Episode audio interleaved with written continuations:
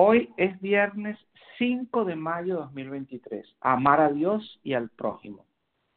En su libro llamado Fuentes de Fuerzas, el expresidente Jimmy Carter escribió sobre la entrevista con Eloy Cruz, un pastor cubano que había ganado un gran respeto entre los inmigrantes pobres de Puerto Rico. Carter le preguntó, ¿cuál es el secreto de tu éxito?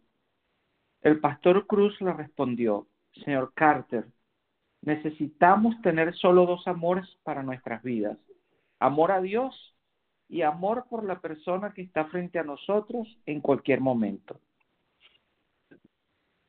Eso me encanta. Tengo una amiga cuyo propósito espiritual es esforzarse por ver la imagen de Dios en cada persona con la que se encuentre.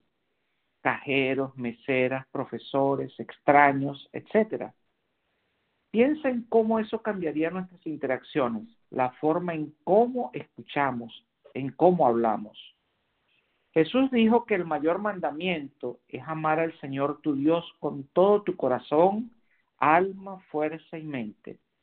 Y el segundo es parecido, es amar a tu prójimo como a ti mismo. Jesús continuó diciendo que estos dos mandamientos son la suma de toda la ley y los profetas. Oremos. Dios amoroso y misericordioso, ayúdanos a amarte con todo nuestro corazón y ayúdanos a amar a cualquier persona que esté frente a nosotros en cualquier momento. Hoy oramos por las personas que nos sirven regularmente, enfermeras, hombres y mujeres del ejército, bomberos, profesores, doctores, oficiales de policía y otros servidores públicos.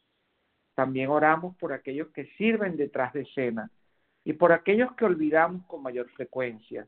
Que tu bendición llueva sobre ellos y lo pedimos en el nombre de Jesús. Amén. Por favor, siéntanse libres en compartir este mensaje con familiares y amigos.